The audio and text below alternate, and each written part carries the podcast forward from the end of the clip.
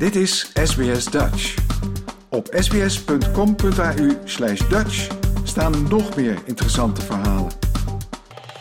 In Zweden heeft een nieuwe ultramoderne plastic sorteerfaciliteit haar deuren geopend, de grootste in zijn soort ter wereld. Het is groot genoeg om bijna al het plastic afval van Zweedse huishoudens op te vangen. De technologie zou gevolgen kunnen hebben ook voor de Australische overheden en bedrijven, die steeds meer gehoor geven aan de oproep om duurzamer te worden. Bij deze fabriek draait alles om plastic. Chocoladeverpakkingen, plastic zakken, yoghurtcontainers en witte polystyreendozen bewegen zich over een complex van 60.000 vierkante meter. Hier worden ze opgesplitst, gescheiden op grootte en gesorteerd in een volledig geautomatiseerd proces. U hoort Matthias Philipsen, de CEO van Sweden Plastic Recycling. This is what the end result looks like. Here we have each plastic type separately sorted. Here we have ketchup pack, uh, bottles. Here we have creme fraiche packaging. Here we have a lot of candy wrappers. Here we have rigid different plastics. And everything is sorted separately so it can be recycled separately. De nieuwe fabriek heet Site Zero en is gebouwd om 200.000 ton plastic huishoudelijk afval per jaar te verwerken. Hoewel er nog geen markt is voor elk type plastic dat ze sorteren, zal aanstaande EU-wetgeving eisen dat nieuwe plastic verpakkingen voor tenminste 35% uit gerecycled materiaal moet bestaan. Met deze wet wordt getracht om een steentje bij te dragen aan het aanpakken van het wereldwijde probleem van plastic vervuiling. Zo vertelt Robert Blasiak van het Stockholm Resilience Center. To date, about 8 billion metric tons of plastic have been produced globally. It's basically about one metric ton for every person alive today. In most of the world, there aren't waste management facilities equipped to deal with that scale of plastic pollution. It's thought that only about 9% of that has been recycled, about 12% has been incinerated, and about 79% has entered the natural environment into the ocean, into landfills, into waterways. Uh, it's still with us.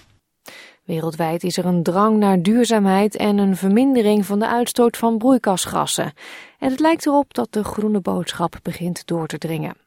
In Stockholm verkoopt supermarkt ICA een grijze fles wasmiddel dat gemaakt is van gerecyclede materialen van Site Zero. ICA verpakkingsmanager Karin Jawert vertelt. This uh, particular product is the flagship of the circularity that we are trying to achieve, where our recycled packaging becomes a new packaging and it's only coming from Swedish households. Karen Javert zegt dat de supermarkt met Site Zero wil samenwerken om minder soorten plastic te gebruiken, donkere kunststoffen te vermijden die machines moeilijk kunnen sorteren en te veel etikettering te vermijden die de kwaliteit van de uiteindelijke gerecyclede grondstof vermindert. The most important purpose of the packaging is to protect the product.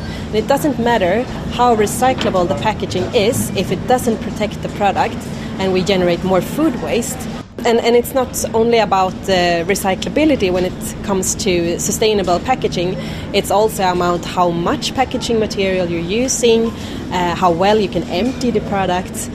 Er zijn ook stappen ondernomen om het plasticgebruik in Australië te verminderen.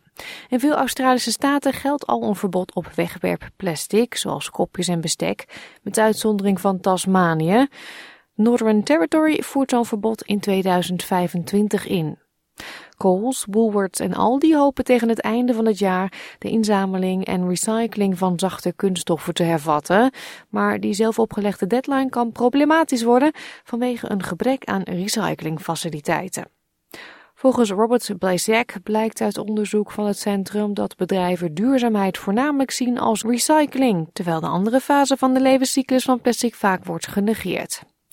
Nu de hoeveelheid geproduceerd plastic afval wereldwijd in 2060 bijna zal verdrievoudigen, is er volgens hem een verandering in die perceptie nodig. We need to focus upstream to the earlier stages of the plastics life cycle if we're going to bring the plastics footprint down.